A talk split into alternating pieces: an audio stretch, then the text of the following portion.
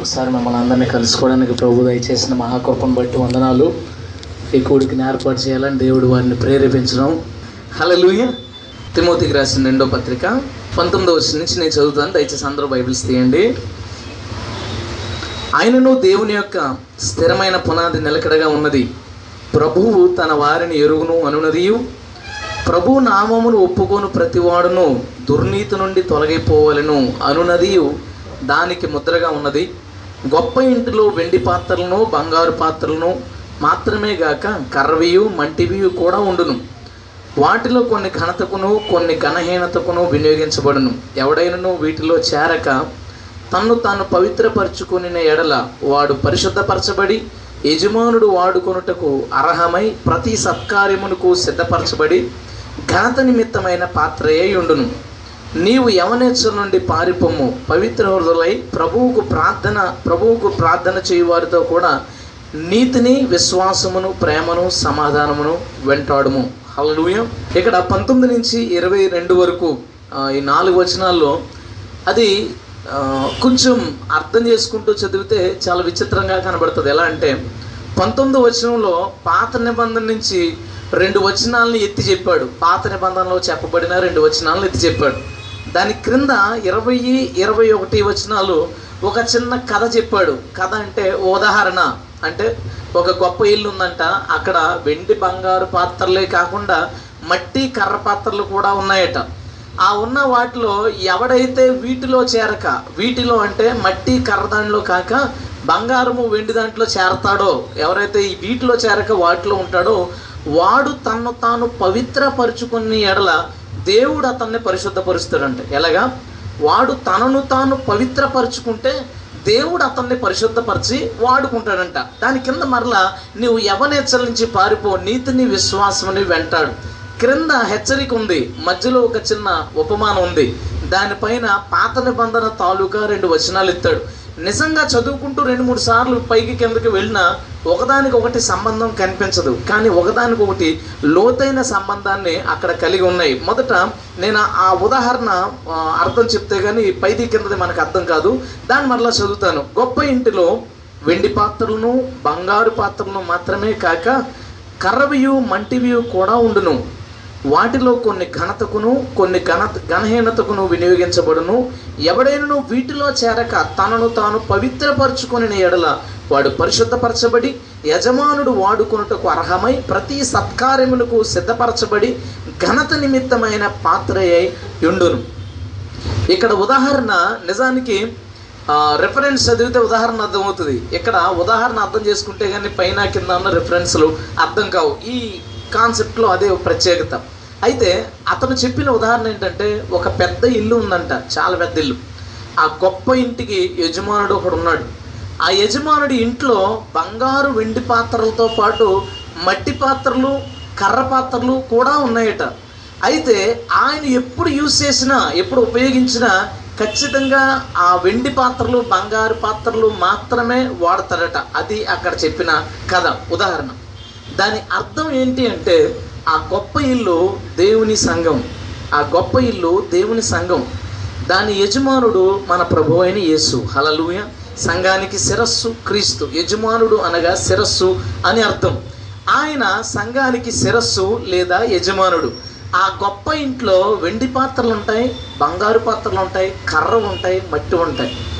ఆ సంఘంలో ఇదే సంఘం అనుకుందాం ఇదే సంఘం కూడా. ఈ సంఘంలో యజమానుడైన యేసయ్య ఎక్కడ ఎక్కడో నిలబడి ఉన్నాడు. అందులో సందేహం లేదు తిరుగులేదు ఆయన ఇక్కడ ఉన్నాడు కదా ఆయన ఇంట్లో బంగారు పాత్ర లాంటి క్రైస్తవులు ఉన్నారు ఇక్కడ శ్రేష్టమైన వారు. వెండి పాత్రలు వంటి శ్రేష్టమైన వారు ఉన్నారు. వారితో పాటు కర్ర మట్టి వంటి క్షయమైన పాత్రలు కూడా అంటే వాళ్ళు పైకి బాగానే కనిపించిన నిజమైన క్రైస్తవులు కారు. అలాంటి వాళ్ళు సంఘంలో ఉంటారు. పాస్టర్ గారికి అందరూ బంగారు క్రైస్తవులా కనబడచ్చు. అందరూ వెండి క్రైస్తవులా కనబడచ్చు. లేదా అతను పైకి సరిగా లేడు కదా అని అతను మట్టి లాంటి వాడు అనుకోవచ్చు కర్ర లాంటి వాడు అనుకోవచ్చు. సేవకుడికి తెలియదు సంగతి. నాలాంటి స్పీకర్లకి తెలియదు సంగతి. నువ్వు ఎలాంటి వాడవో ఎలాంటి దానివో నీకు తెలుసు. నీకు తెలుసు.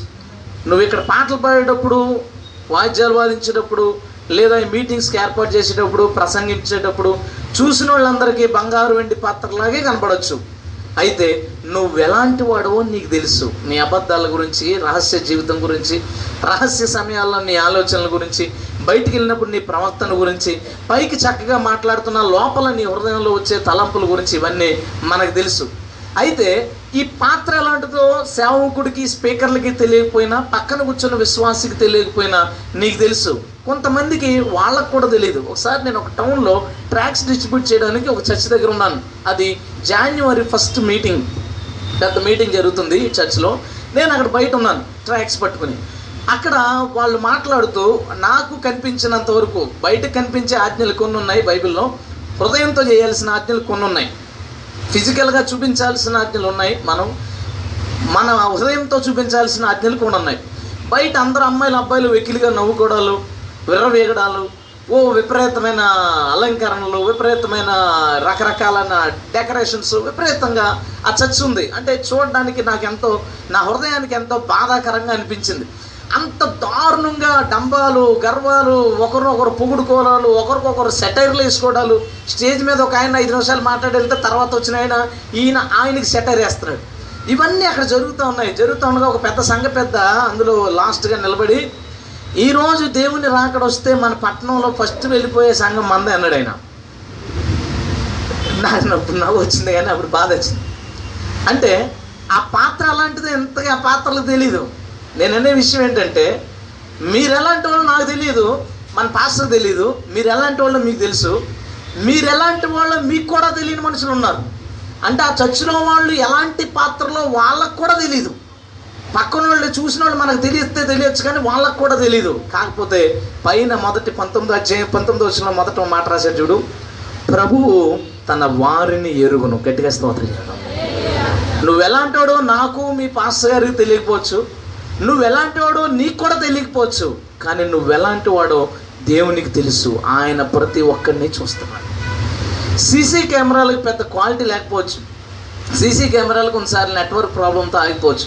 కానీ దేవుని కన్నులకు కునికిపాటు లేదు. హలలుయ ఆయనకి కునుకుపాటు లేదు కాబట్టి మనం క్షేమంగా ఇక్కడికి వచ్చాం.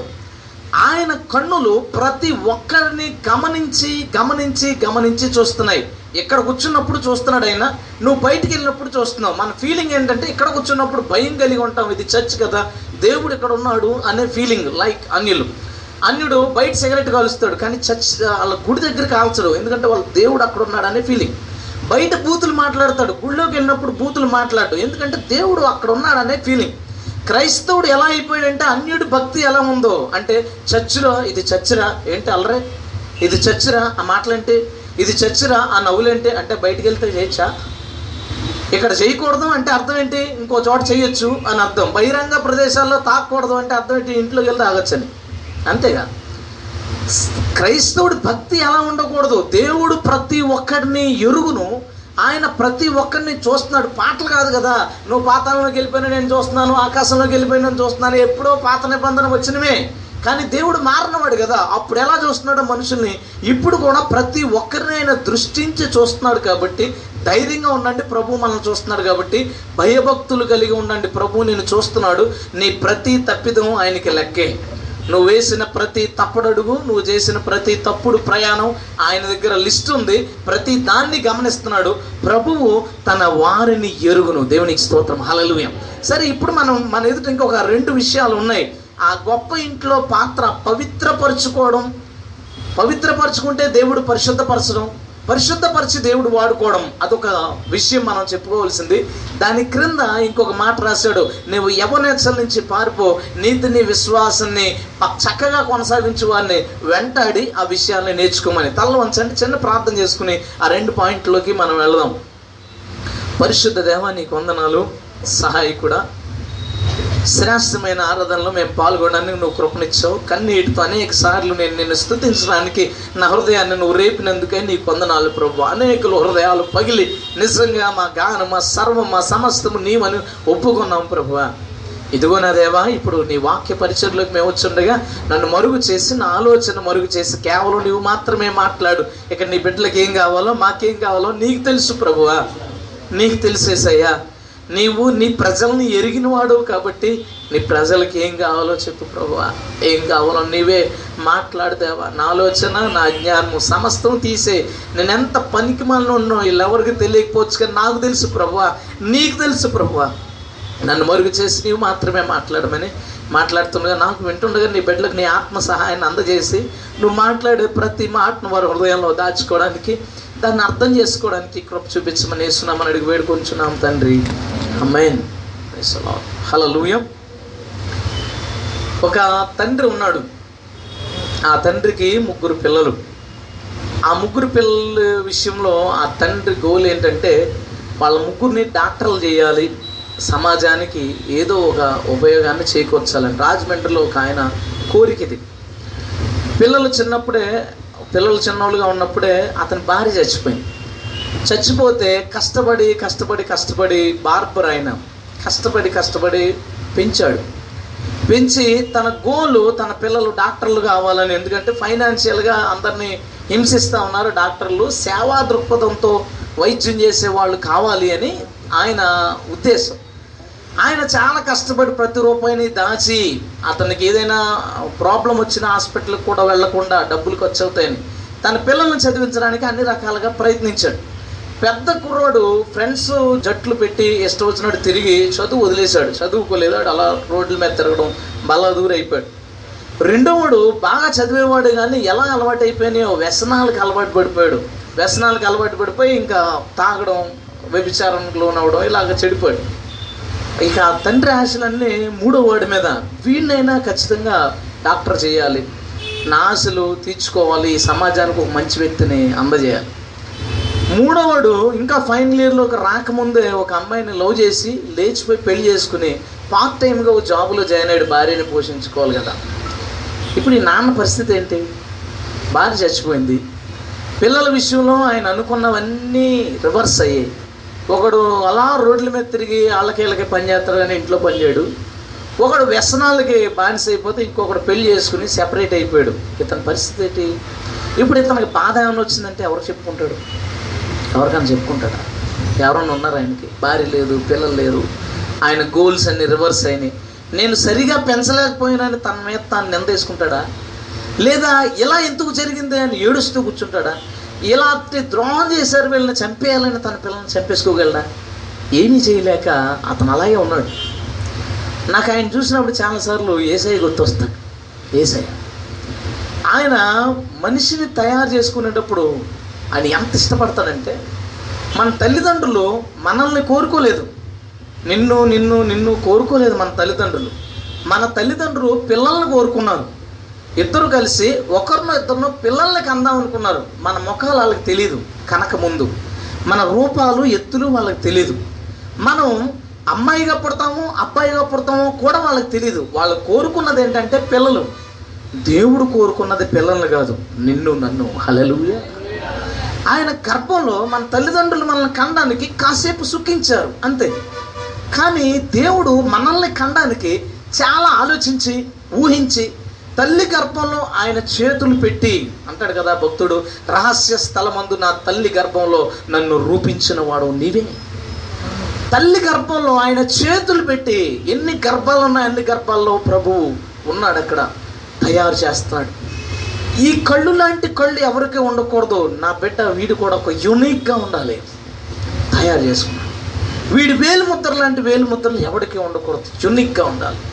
వీడి శరీరం నుంచి వచ్చే స్మెల్ లాంటి స్మెల్ ఎవరికి ఉండకూడదు. యూనిక్గా ఉండాలి. అందుకే కదా దొంగతనాలు జరిగినప్పుడు ఆ కుక్కలు ఆ స్మెల్ని పసిగట్టగలుగుతాయి. ఇంకొకటి ప్రపంచంలో ఇంకొకటి ఎవరికి ఆ స్మెల్.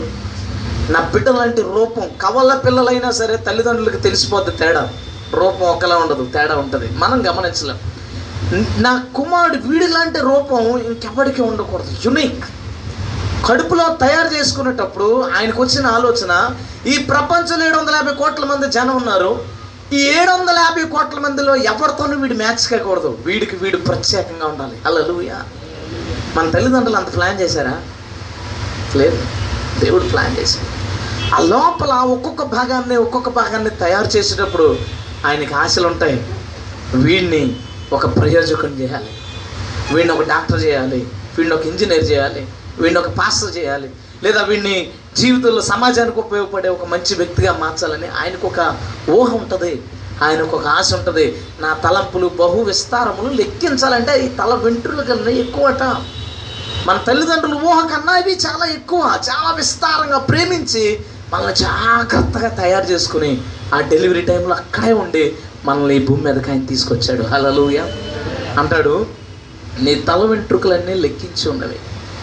నా భార్య మా అబ్బాయి స్కూల్కి వెళ్ళి వచ్చేసిన తర్వాత రాత్రి పడుకున్న తర్వాత అప్పుడప్పుడు వాడి ఒళ్ళంతా తడిమి చూస్తుంది. స్కూల్లో ఏమైనా దెబ్బలు తగిలించుకున్నాడా? ఏదైనా పొక్కులు లాంటివి ఎలర్జీ లాంటివి ఏమైనా స్టార్ట్ అవుతున్నాయా అని తడిమి చూస్తుంది వాళ్ళ కొడుకుని ఆమె.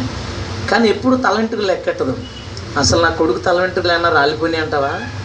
బయటికి వెళ్ళి వచ్చాడు కొత్తవి ఏమన్నా మొలిచాయంటావా? తల వెంట్రుకలు లెక్కెట్టదు. అంత ప్రేమ లేదు. ఒంటి మీద ఏదన్నా చిన్న చిన్న దెబ్బలు తగిలినవి చూసి అంత ప్రేమ మాత్రం ఉంది. కానీ ఏసయ్య మన తల వెంట్రుకలని లెక్కెట్టండి అసలు దాన్ని ఎలాగా? ఆయన అంటాడు నీ ప్రతి అడుగు నాకు తెలుసు. తల వెంట్రుకలు లెక్కెట్టే అంత ప్రేమ ఎందుకు చేశాడంటే నీ మీద ఆయనకు ఒక కాన్సెప్ట్ ఉంది. ఏదో పర్పస్ మీద దేవుడు నిన్ను ఈ భూమి మీదకి పంపించాడు.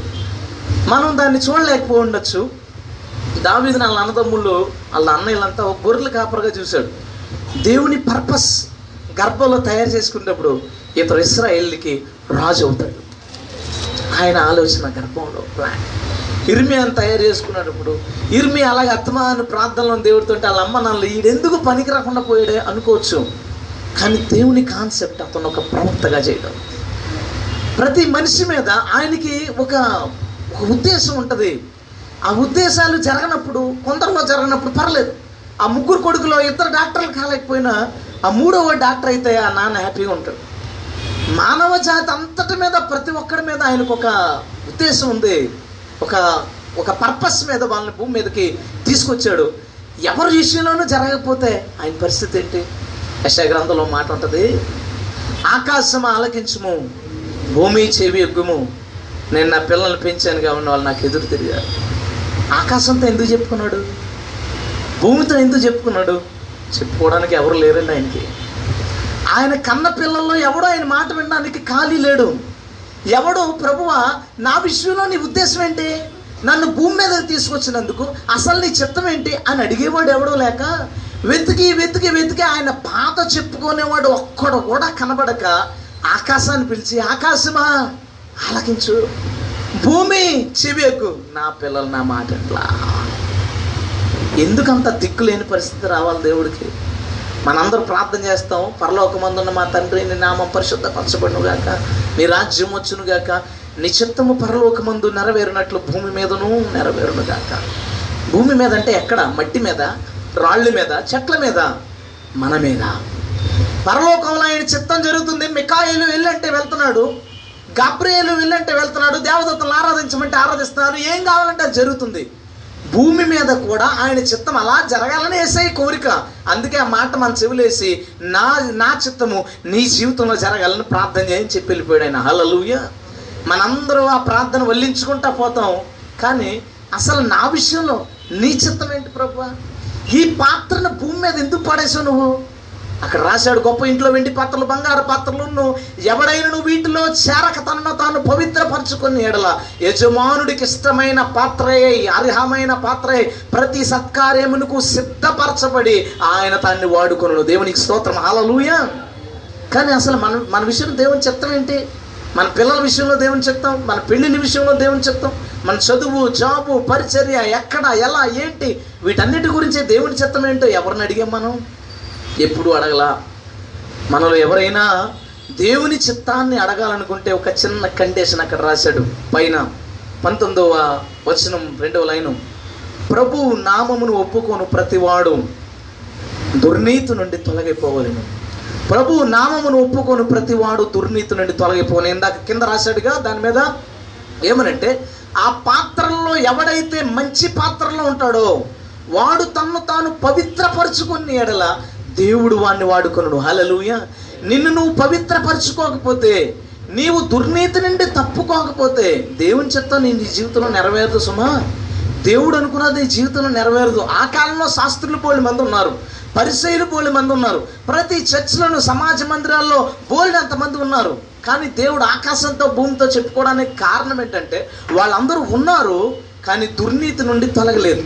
వాళ్ళందరూ ఉన్నారు తమ పాపాలని విడవలేదు. వాళ్ళు పాపాల్లోనే ఉంటూ నన్ను వాడుకుంటున్నారు. దేవుడు వాడుకోలేడు. ఎవడైనా వాటిలో చేరక తనను తాను పవిత్రపరచుకున్న ఎడల దేవుడు వాణ్ణి వాడుకున్నాం యశ ఉన్నాడు. యశ యశ గ్రంథం ఉంటుంది కదా? మోకాళ్ళు వేసి ఆరాధన చేస్తున్నాడు. ఆరాధన చేస్తుంటే సింహాసనం మీద దేవుని కూర్చుంటూ ఉండుటయో అతని వస్త్రపు చెంగులు మొత్తం అంతా ఆక్రమించుటయో దేవదూతలు విపరీతంగా ఆయన్ని ఆరాధించడం చూసి ఏడ్చి అపవిత్రమైన పెదవులు గలవాడిని ప్రభువా అని ఏడ్చాడు. ఆయన ఎవరు ఇంతకుముందు ప్రవక్త. ప్రవక్తకు అపవిత్రమైన పెదవులు ఏంటి? ప్రవక్తకు అపవిత్రమైన పెదవులు ఏంటి? క్రైస్తవుడికి పాపమేంటి అనుకుంటావేమో అని చెప్తున్నాను. సేవకుడు పాపం ఎందుకు చేస్తాడు అనుకుంటావేమో అని చెప్తున్నాను. ప్రవక్త అతడు అతను అపవిత్రమైన పెదవులు గలవాడిగా ఉన్నాడు. గమనించుకోలేదు ఎప్పుడు. దేవుని పరిశుద్ధత చూసేసరికి అతనిలో పాపం కనబడింది. ఎంతటి పరిశుద్ధుడిని నేను ఆరాధిస్తున్నాను? ఎలాంటి పెదవులతోన? అపవిత్రమైన పెదవులు గలవాళ్ళ మధ్యన ఉన్నాను. నన్ను కడుగయ్యా నేడిస్తే ఆయన తన పెదవుల్ని కాల్చాడు. నొప్పి వచ్చింది బాధ వచ్చింది కానీ పాపం పోయింది. హలలుయా అప్పుడు అంతకు ముందు ఒకటాధ్యాయులు ఆకాశం ఆలకించు భూమి చెవి ఎక్కువ అన్నవాడు. ఈసారి మనిషితో మాట్లాడుతున్నాడు. యశ్యా నా కోసం ఎవరు వెళ్తారు? హల్లెలూయా ఏ? ఆకాశంతో చెప్పుకోలేకపోయావా? భూమితో చెప్పుకోలేకపోయావా? యశయాత ఎందుకు చెప్పుకున్నావు? యశయా తన దుర్నీతి నుండి తొలిగాడు. దేవుడికి ఒక మనిషి దొరికాడు. హలలుయా ఆయన చిత్తాన్ని నెరవేర్చడానికి ఆయన ఇష్టాలను గురించి ఆలోచించడానికి ఒక మనిషి దొరికాడు మహాసంబరంతో. ఆయన బాధ చెప్పుకున్నాడు నా కోసం ఎవడెళ్తాడంటే అంటాడు యశ్యా నేనున్నాను ప్రభు హలలుయ నేను వెళ్తాను ప్రభు. నలుగురు రాజులు మారారు. యశ్యా ప్రవక్తగా పనిచేస్తూనే ఉన్నాడు. ఇస్రాయిల్ బైబిల్ని వదిలేసి తమకిష్టమైన పండగలు చేసుకుంటున్నారు. ఇస్రాయిల్ దేవుణ్ణి ఆరాధిస్తూనే విగ్రహారాధన చేస్తున్నారు. ఇస్రాయిల్ ధర్మశాస్త్రాన్ని చేతితో పట్టుకునే వ్యభిచారంలోను వ్యసనాల్లోనూ రకరకాల పాపాల్లోనూ ఉన్నారు. ఒక అన్యుడు ఎలా ఉన్నాడో ఇస్రాయిల్ కూడా అలాగే ఉన్నాడు. అలాంటి దౌర్భాగ్య పరిస్థితులు ఓ పక్కన ఇతర రాజ్యాల నుంచి దాడులు మరో పక్కన వారి లోపలే విపరీతమైన పాపాలతో. అంటే ఇస్రాయేల్ జనాంగం లోపల పాపం ఉంది. ఇస్రాయేల్ జనాంగానికి బయట నుంచి ప్రమాదం ఉంది. ఈ పరిస్థితుల్లో కనీసం ఒక యాభై లక్షల మంది ఇస్రాయేల్ని తమ పరిస్థితుల నుంచి మార్చడానికి దేవుడు ఒక యాభై మందినన్నా పిలవాలి కదా.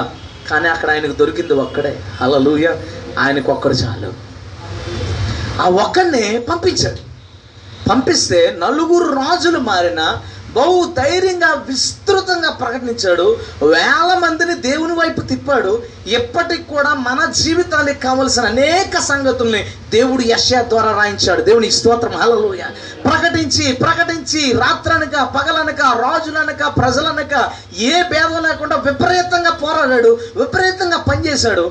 చివరికి యశ్యా ఎలా చచ్చిపోయాడో తెలుసా? చారిత్రక గ్రంథాలు చెప్తా ఉన్నాయి. ఒక రాయి మీద యశ్యాన్ని పడుకోబెట్టారు.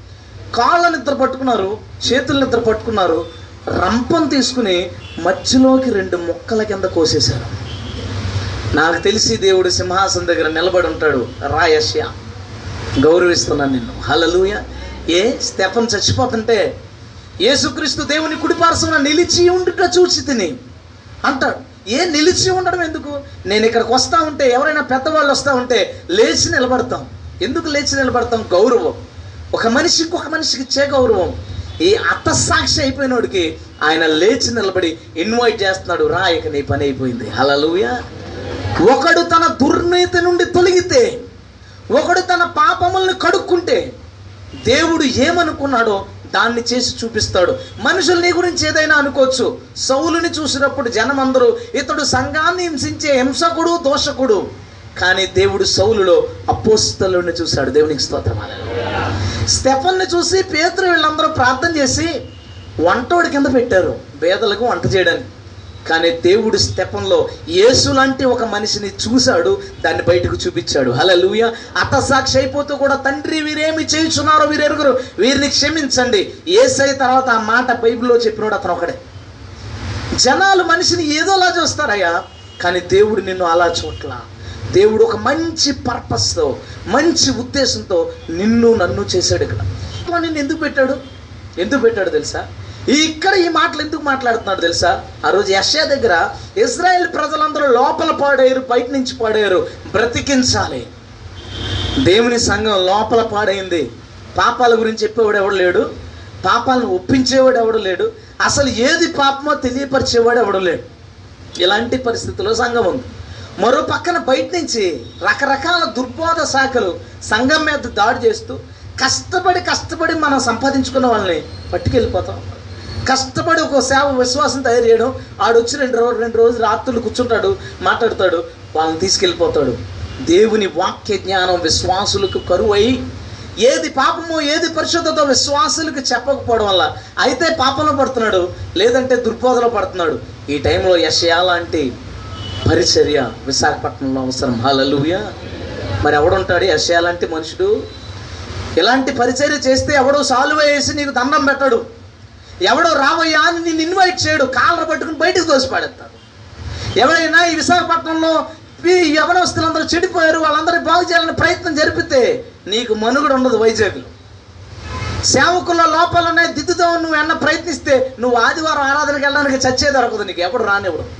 దుర్బోధ శాఖలు పనిచేస్తున్నాయి. ఈ దుర్బోధల గురించి సంఘాలకు వివరణ ఇద్దాం నువ్వు బయలుదేరితే ఎవడో ఒకడు వేసేస్తాడు ఏ సెవెంత్ రే ఓడో ఏ జెహో విట్నెస్ ఏడో ఏ బ్రహ్మోడో ఎవడో ఒకడు వేసేస్తాడు వాటన్నిటికీ రెడీ అయినోడు ఒక్కడుంటే యాభై లక్షల మంది ప్రజలను కుదిపినట్టుగా దేవుడు ఈ విశాఖపట్నాన్ని తల్లకిందులు చేస్తాడు. ఆమెను చెప్తామా నేను అక్కడ ప్రార్థన చేసుకున్నాను మాట్లాడాల్సిన విషయాల గురించి. ఎందుకంటే ఇక్కడ ప్రేయర్ చేసుకుంటుంటే నేను తెలియ అన్ని మాట్లాడుతున్నాడు దేవుడు. అక్కడ ప్రార్థన చేసుకుంటుంటే ఆరాధనలో సోదరుడు ఎవరు నడిపించాడు వర్షిప్ తన నోట్లోంచి దేవుడి మాటలు ప్రభు ఆ విశాఖపట్నాన్ని మరలా తలకిందులు చేయడానికి కృప చూపించండి అని. హలలుయా ప్రార్థనేనా? పనే ఉండదా మనకి? ప్రార్థన చేస్తున్నాం బాగానే ఉంది. ప్రభు ఆ వ్యక్తిని మార్చు ఆ వ్యక్తిని మార్చి. ఎవడెళ్తాడు అక్కడికి? ఎస్ఏ చాలా ప్రార్థన చేస్తాడు మోకాళ్ళు వేసి ఇస్రాయేల్ జనాంగాన్ని మార్చంటే నా నిమిత్తం ఎవడు వెళ్తాడు? ఎవడో కూడా వెళ్ళకపోతే నేను ఏం చేయను మళ్ళా రావాలా? భూమి మీదకి వేసయ్యా ఇంతమంది మనం ఉండి మరలా యేసుప్రభు భూమి మీదకి రావాల్సిన పని ఏంటండి? ఆయన మనతో ఉంటే మనం చేయలేమా? చేయలేమా? హలలుయా చేయగలం దేవుడు మనతో చేస్తాడు. ముందు సత్యాసత్యాల వివేచన మనకు తెలియాలి. ఏది పాపం ఏది పరిశుద్ధతో మనకు తెలియాలి. ఆ తప్పుడి డాక్టరైన్లు ఏంటో మనకు తెలియాలి. వాటి గురించి విశ్లేషించాలి. వాటికి సమాధానం ఏంటో మనకు తెలియాలి. వాటిని తెలుసుకుని మన తోటి క్రైస్తవులందరికీ చాప కింద నీరులాగా ఏది పాపము ఏది పరిశుద్ధతో సంఘాల్లోకి పంపించాలా బాధ్యత మన మీద ఉంది. ఏది దుర్బోధో ఏది సత్బోధో సేవకులకి విశ్వాసులకి పంపించాల్సిన బాధ్యత మన మీద ఉంది. ఎవడు చదువుతున్నాడు? ఏ సేవకుడు? బయట ఏం జరుగుతుంది? ఏ దుర్బోధలు వాళ్ళు ఏం బోధిస్తున్నారో తెలుసుకునే వాళ్ళు ఎవరు? ఈ ఆంధ్రజ్యోతి ఉంటుంది పేపర్ వాళ్ళ దగ్గర సాక్షి ఉంటుంది ఈనాడు ఉంటుంది. పొద్దున్న చేసి అన్ని తిరగేసి న్యూస్లన్నీ చూసి హ్యాపీగా కాసేపు బైబిల్ చదివి మెసేజ్ చెప్తాం.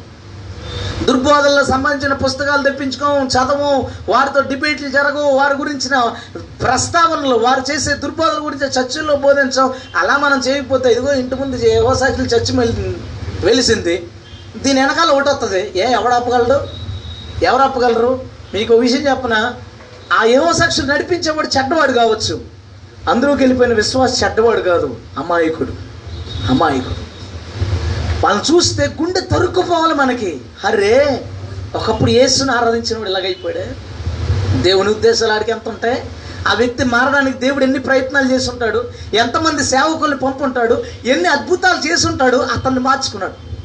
సింపుల్గా సింపుల్గా కాపరి గొర్రెను సరిగా పెంచకపోవడం వలన కాపరి గొర్రెకి సరైన ఆహారం పెట్టకపోవడం వలన ఇది వెళ్ళి కషాయుడి దగ్గరికి పోయింది.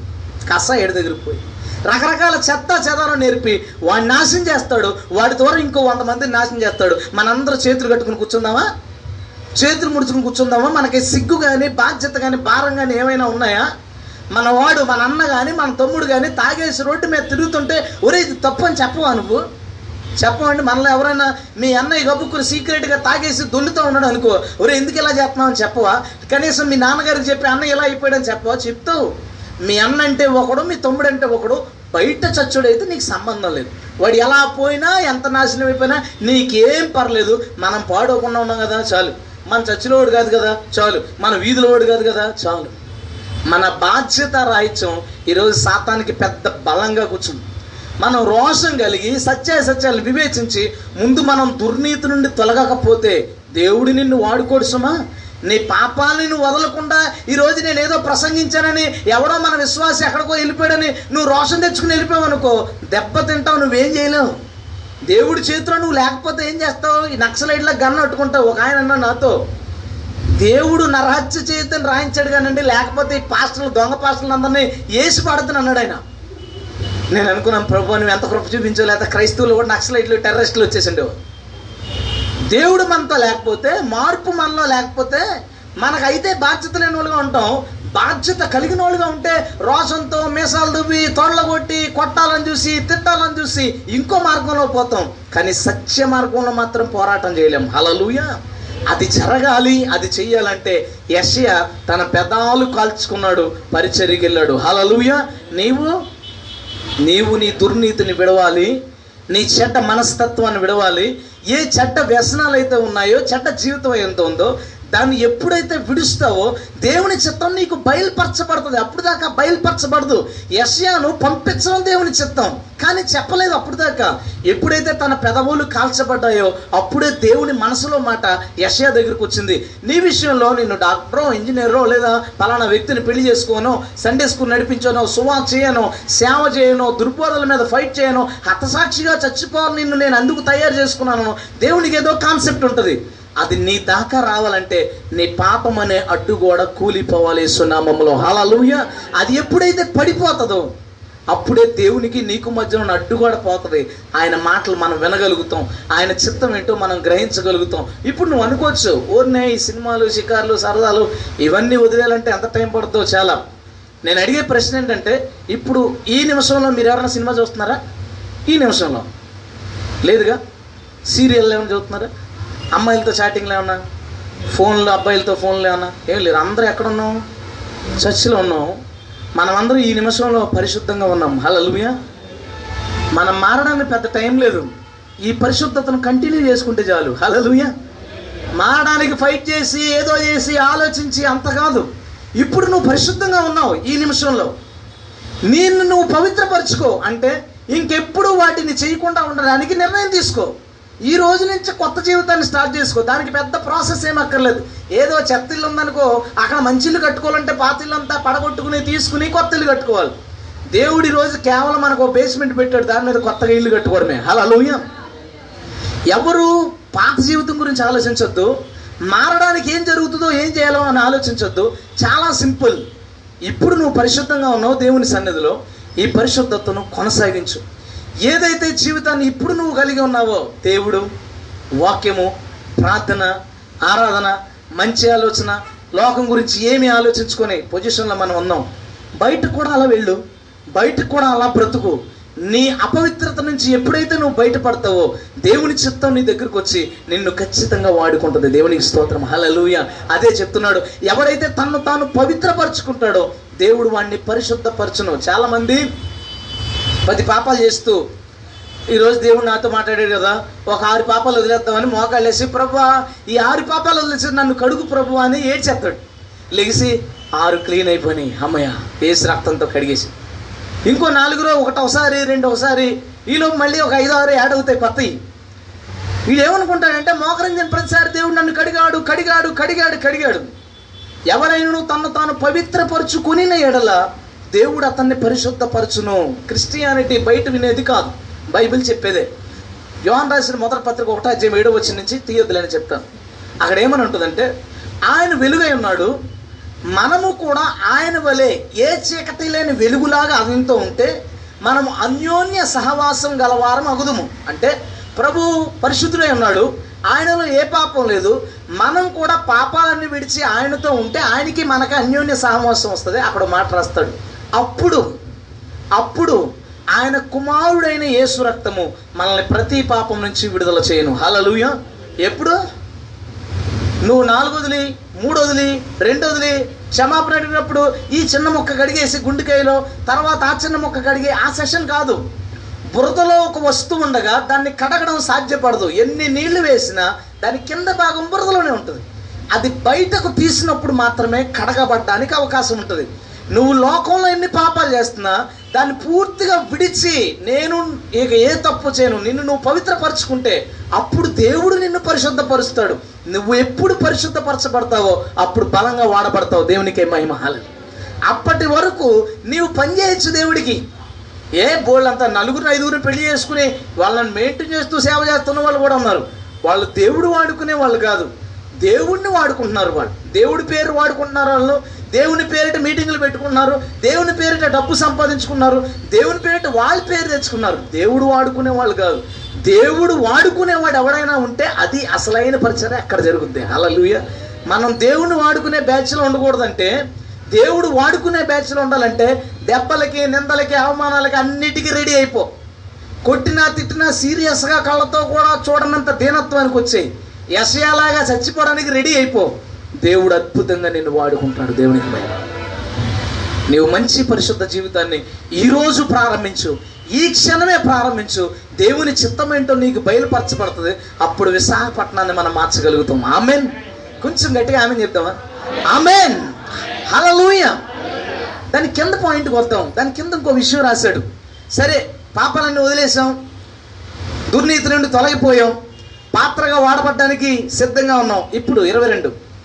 నీవు యవనేచ్చల నుంచి పారిపో. పవిత్ర హృదయులై ప్రభువుకు ప్రార్థన చేయువారితో కూడా నీతిని విశ్వాసమును ప్రేమను సమాధానమును వెంటాడుము. నెక్స్ట్ మనం చేయాల్సిన పని ఏంటంటే మనం పాపాలు వదిలేసాం. ఇప్పుడు మీరందరూ వదిలేద్దామా? సినిమాలు శిఖార్లు సరదాలు గొడవలు గోళ్ళు ఇన్ని సంవత్సరాలు ఎంజాయ్ చేసాం. ఇంకెన్ని ఎంతకాలం? మంచి ప్లేస్ ఉంది కదా. ఇప్పుడు ఏమీ లేవు మన దగ్గర. అది చూస్తూ మానమన్నాను అనుకో నేను. నువ్వు చూస్తున్నావు నేను ఫోన్ చేసి ఎవరే చూసించాలో ఆపే అంటే చాలా కష్టం. ఇప్పుడు అక్కడ లేవు. ఇప్పుడు దేవుడి దగ్గర ఉన్నాం. ఇప్పుడు మనకు ఆ శోధన లేదు ఆ టెన్షన్ లేదు వదలలేను అనే ఫీలింగ్ లేదు. ఇప్పుడు ఒక రకంగా దేవుని ప్రసన్నతలో ఉన్నాం కాబట్టి ఈ క్షణంలో మనం వదలడానికి రెడీగా ఉంటే వదలడానికి ఇష్టపడితే వదిలేసామని ప్రభు దగ్గర ప్రభు అన్నాను ఇంకా దాంట్లోకి వెళ్ళకుండా ఉంటానని నువ్వు అనుకుంటే దేవుడు తన రక్తం ద్వారా నిన్ను కరగడానికి ఆయన రెడీ. హలలుయ నువ్వు మళ్ళీ పాపం చేస్తే నీ చేతిలో మోసపోవడానికి కూడా రెడీ అయినా. ఏంటో అదో పిచ్చే మళ్ళీ మళ్ళీ మోసపోవడానికి ఆయన రెడీ. కానీ మోసం చేయకుండా ఉండడానికి మాత్రం మనం రెడీగా ఉన్నాం. సరే ఒకవేళ నువ్వు విడిచిపెడితే నెక్స్ట్ మనం చేయాల్సింది ఏంటంటే మనం ఏదైతే వదిలేమో మళ్ళీ అది మన మీద దాడి చేయడానికి ప్రయత్నిస్తుంది. అందుకని తిమోతి అన్నాడు నీవు యవనేచ్చల నుంచి పారిపో. నువ్వేంటో దేవుడికి తెలుసు తిమోతితో మాట్లాడే మాటలు. నువ్వు ఏసైని ఒప్పుకోవాలంటే ప్రతి దుర్నీతి నుంచి వదిలే. గొప్ప ఇంట్లో ఈ రకమైన పాత్రలోనే నువ్వు బంగారు పాత్రలో ఉండి దేవుడు వాడుకుంటాడు. దేవుడి చిత్తం నువ్వు ఎరిగిన తర్వాత నెక్స్ట్ చేయాల్సిన పని ఏంటో తెలుసా? ధైర్యంగా గుడ్డిగా హ్యాపీగా సాగిపోవడం కాదు. జాగ్రత్త ఉంది దాని కింద. ఎవ్వ నేచర్ నుంచి పారిపో. ప్రతి విషయంలోనూ జాగ్రత్తగా ఉండు. ఇప్పుడు మన శరీరానికి కొన్ని రోగాలు ఉన్నాయి కదా. ఆ రోగాల విషయంలో మనం జాగ్రత్త తీసుకుంటాం. సపోజ్ డాక్టర్ దగ్గరికి వెళ్ళో నీకు బీపీ అని చెప్పారు డాక్టర్ గారు. ఏం చేస్తాం? హై బీపీ అని చెప్పారు. సాల్ట్ తగ్గించి జాగ్రత్త తీసుకుంటాం. లేకపోతే పెరాలసిస్ లేదంటే హార్ట్ అటాక్ ఏదో వచ్చి పోతాం. దాని గురించి నువ్వేం చేస్తావు అంటే నీ జాగ్రత్తలు నువ్వు తీసుకుంటావు. షుగర్ అని చెప్పారు డాక్టర్ గారు. నీకు స్వీట్ అంటే చాలా ఇష్టం. కానీ షావు అంటే భయం. కాబట్టి స్వీట్ తినవు. అంతే కదా? స్వీట్ అంటే చాలా ఇష్టం లేకుండా ఉండలేవు. కానీ షుగర్ తింటే చచ్చిపోతావు అంటే చావు అంటే అంతకన్నా ఎక్కువ భయం కాబట్టి దాన్ని తినవు తగ్గించేస్తావు. ఎప్పుడైనా ఆరు నెలలకి మూడు నెలలకో షుగర్ పర్సంటేజ్ కొంచెం తక్కువగానే ఉందంటే లైట్గా టచ్ చేస్తావు అంతకన్నా నీ గ్యాస్ట్రిక్ అన్నారు డాక్టర్ గారు. ఏం చేస్తావు? నీకు బిర్యానీ అంటే మహా ఇష్టం. కాకపోతే గ్యాస్ట్రిక్ నొప్పి అంటే అది చాలా కష్టంగా ఉంటుంది. కాబట్టి కారం మసాలాలు అన్నీ తగ్గించి జాగ్రత్తగా నీ జీవితాన్ని కొనసాగిస్తాం నీ శరీరానికి ఎందుకో రోగం వచ్చింది? ఆ విషయం నీకు తెలిసింది. ఇప్పుడు తగిన జాగ్రత్తలు తీసుకోకపోతే నువ్వు దాన్ని పాడు చేసుకుంటావు. నీ ఆత్మని పరిశుద్ధపరచుకున్నావు ఓకే చివరి ప్రార్థన నేను వెళ్ళిపోయించుకుని ప్రార్థన చేసుకుందాం. ప్రభు ఎంతమందిని రేపితే ఎంతమందిని ఒప్పిస్తే వారందరూ ఆయన రక్తంలో కడగబడి పరిశుద్ధపరచబడును గాక. ఆమె నెక్స్ట్ స్టెప్ ఏంటి? బయటికి వెళ్ళిన తర్వాత మన ఆత్మ కూడా బీపీ ఉంది. మన ఆత్మ కూడా షుగర్ ఉంది. మన ఆత్మ కూడా గ్యాస్ట్రిక్ ఉంది. వాటి విషయంలో జాగ్రత్తలు తీసుకుని మనం సాగిపోతూ ఉంటే మన పరిశుద్ధతను కాపాడుకుంటూ దేవుని చిత్తాన్ని నెరవేర్చవచ్చు. హలలుయ ఆత్మక బీపీ ఏంటి అంటావేమో. కొందరికి ఎవరితోనైనా రెండు నిమిషాలు మాట్లాడితే బాగానే మాట్లాడతాడు. పది నిమిషాలు మాట్లాడేటప్పుడు డబుల్ మీనింగ్ మాటలు వస్తాయి. ఇంకో అరగంట మాట్లాడేసరికి బూతులు వస్తాయి. మీకు ఏమన్నా గుర్తుందా? ఫోన్లు మాట్లాడేటప్పుడు అమ్మాయిలతో కానీ అమ్మాయిలు అబ్బాయిలతో కానీ విస్తారమైన మాటలలో దోషం ఉండక మానదు. ఒకవేళ దోషం లేదు అంటే వాక్యాన్నన్నా కొట్టేయాలి అక్కడ. లేదా నువ్వన్నా అబద్ధం చెప్తున్నావు అందులో తిరగలేదు. ఎక్కువ మాట్లాడేటప్పుడట దోషం పడుతుంది అందులో. అమ్మాయి అబ్బాయితో కానీ అబ్బాయి అమ్మాయితో కానీ లేదంటే సాయంత్రం మధ్యాహ్నం వంట అయిపోయిన తర్వాత భోజనాలు అయిపోయిన తర్వాత గిన్నెలు తోమేసుకున్న తర్వాత ఇంటి పక్క ఆవిడ ఈ పక్క ఆవిడ కలిసి కూర్చున్న పావు గంట మీటింగ్ వేశారనుకోండి. ఫస్ట్ ఐదు నిమిషాలే దేవుడి గురించి ఉంటుంది. తర్వాత నుంచి ఇంకా లోకం అవి ఇవి వాళ్ళ గురించి వీళ్ళ గురించి ఆవిడ ఇలా అంట ఈవిడ ఇలా అంట ఇవన్నీ వచ్చేస్తాయి లోపలికి. సంభాషణని బైబిల్ ఉప్పు అంటది. నీ సంభాషణ ఉప్పు వేసినట్టు ఉంటుంది. వీడు ఎక్కువ మాట్లాడడం వల్ల పాపంలోకి వెళ్తున్నాడంటే వీడి ఆత్మకున్న రోగం ఏంటి? బీపీ. అర్థమైంది వీడు? వీడి ఆత్మకున్న రోగం ఏంటంటే బీపీ. ఈ బీపీ ఉన్నవాడిని అలా వదిలేసాం అనుకో కాసేపు మాట్లాడటానికి అర్థమైన బూతుల్లోకి లోక సంబంధమైన చండాలమైన మాటల్లోకి ఆ వాళ్ళు వీళ్ళు మనకు అవనవసరమైన సంగతుల్లోకి పోతాం ఇప్పుడు వీడు ఏం చేసుకోవాలి? నేను ఎందుకు చెప్తున్నానంటే నీకు బీపీ ఉందో లేదో ఒకసారి చెక్ చేసుకుంటామని అంతే. బీపీ మిషన్లతో పని అయ్యేది కాదు ఇది ఆత్మది కదండి. బాడీది అనుకో రకరకాలు వచ్చేసినాయి. చాలా టైప్స్ వచ్చినాయి. అప్పుడులో ఇలా పిండేవారు ఇప్పుడు ఇలా పెడుతున్నాడు తెలిసిపోతుంది బీపీ. ఇప్పుడు మన బీపీలు షుగర్లు చెక్ చేసేది ఏంటంటే ఇదే. నీ సంభాషణలో నువ్వు తప్పిపోతుంటే నీ మాటల్లో కనుక పడిపోతావు అనుకో కాసేపు మాట్లాడుతూ ఉంటే కోపంగా మాట్లాడేయడం కానీ లేదా తప్పుడు మాటలు వచ్చేయడం కానీ అనవసరమైన మాటలు వచ్చేయడం కానీ కొంతమంది టంగ్ లూజు. ఎవరి దగ్గర ఏది చెప్పకూడదో అదే వదిలేస్తాడు బోల్డ్ గొడవలు పడతా ఉంటాం. కామన్. వీళ్ళందరికీ ఉన్న రోగం ఏంటంటే బీపీ అంతే. వాళ్ళకి బీపీ ఉండడం వల్ల అంటే ఎక్కువ మాట్లాడేయడం వలన సమస్యలు తెచ్చుకున్నారు ఇప్పుడు బీపీ శరీరానికి బీపీ ఉంటే ఏం చేస్తాం? కొంచెం ఉప్పు తగ్గించుకుంటాం. ఆత్మకు బీపీ ఉందంటే ఏం చేస్తాం? ఏం లేదు కొంచెం సంభాషణ తగ్గించుకుందాం అంతే. దేవునికి స్తోత్రం. హల్లెలూయా. ఆ కాసేపు మాట్లాడిందే దేవుడి గురించి నాలుగు మంచి మాటలు మాట్లాడి నీ గురించి నీకు తెలుసు కాబట్టి చెప్తున్నాను. నేను కాసేపు మాట్లాడితే అమ్మాయితో తేడాగా మాట్లాడతాను రా. కాబట్టి ఆ బాగున్నావా? తిన్నావా? ఉన్నావా? సరే అయితే కొంచెం అర్జెంట్ పనులు పెట్టి పని లేదు ఏమి లేదు. ఈ బీపీ కదా. తింటే పాడవుతుంది కదా? నీ ఆత్మని ఇప్పుడు పరిశుద్ధపరచుకున్నావు ఇక్కడ. బయటికి వెళ్ళావు. మళ్ళీ దాన్ని చెత్త చేసుకుంటే ఉపయోగం ఏంటి? మళ్ళీ ఎప్పుడో మీటింగ్ పెట్టాలి. మళ్ళీ ఎవరో సేవకుడు రావాలి. అతను మళ్ళీ బండ సుత్తు లాంటిది కొట్టుకుని గుండె పగల కొట్టాలి ఎంత తతంగం అవసరం మనకి. దానికంటే ఇప్పుడు మనం ప్యూర్ అవ్వబోతున్నాం. దేవుడు మనల్ని కడగబోతా ఉన్నాడు. కడిగి పరిశుద్ధపరచబడ్డది ప్రేయర్ అయ్యేసరి దేవుడు. అనేక మందిని కడుగునుగా ఆమె ఇప్పుడు నీ వీక్నెస్ నీకు తెలుసు కదా. ఎవడు వీక్నెస్ అడిగి తెలుస్తా అందులో డౌట్ లేదు ఆ వీక్నెస్ని జాగ్రత్తగా గమనించుకుని ఓకే నేను ఇలా ఉంటే ఇలాగ అయిపోతున్నాను ఇలా ఉంటే ఇలా అయిపోతున్నాను కాబట్టి నేను కొంచెం తక్కువ మాట్లాడడానికి ప్రయత్నిస్తానని నీ నోటిని నువ్వు కంట్రోల్ చేసుకోవడం మొదలుపెట్టు. లేదా నీ వల్ల కాలేదనుకో దావీది ప్రార్థన చేయడు కదా ప్రభు అన్యుల దగ్గరికి వెళ్ళినప్పుడు నా మూతికి చెక్కం విధించు. అంటే నేను కంట్రోల్ చేసుకొని నువ్వే చేసుకో పనిని. ఏం దారుణమైన ప్రార్థన అది. మన వల్ల కాకపోతే కనీసం ప్రభువా నేను పలానా పెళ్ళికి వెళ్తున్నాను. అక్కడ వాళ్ళతో అనవసరమైన మాటలో పడిపోకుండా సహాయం చేయి. ఒక చిన్న తప్పుడు మాట కూడా దేవుడు సహించాడు సుమా. మేము వర్క్ చేసేటప్పుడు షూటింగ్లో అయిపోయిన తర్వాత మధ్యలో ఏదన్నా బ్రేక్ తీసుకుని ఏదన్నా భోజనం చేసేటప్పుడు ఆ మాటల్లో అక్కడ లేని పర్సన్ గురించి ఎవరన్నా మాట వచ్చి వాళ్ళని ఇమిటేట్ చేసి సరదాగా నవ్వుకున్నాం అనుకో అందుకని బాగా వర్క్లో ఉంటాం కదా మేము ఏమనుకుంటాం అంటే కాసేపు ఫ్రీ అయితే బాగుంటుంది కానీ మన మా దాంట్లో ఎవడో ఒక బ్యాచ్ ఉంటాడు కదా జోక్ వేసినాడు నవ్వుకుంటాం మళ్ళీ షూటింగ్కి వెళ్ళేటప్పుడు ప్రేయర్ చేసుకుంటాం. ప్రేయర్ స్టార్ట్ చేయగానే దేవుడు ఏం మాట్లాడతాడు తెలుసా? మీ పెదవులు అపవిత్రమైన ప్రార్థన చేయండి అని. మనకు తెలియదు మనం చాలా పాపాలు చేసుకుంటా పోతాం. దేవుడి దగ్గరికి వెళ్ళిన తర్వాత తెలుస్తుంది అది ఏంటో? హలలుయ నీ పెదవులు జాగ్రత్తగా కాపాడుకో ఉప్పు అధికం అవ్వకుండా నీ సంభాషణ జాగ్రత్తగా కరెక్ట్గా ఎంత మాట్లాడాలో అంత. చూసుకో నీ బీపీకి నీవు నీవే ఒక మందుగా ఉంటావు. స్తోత్రం అంతే. హలలుయ రెండో రోగం సాధారణంగా బాడీకి వచ్చేది షుగరు.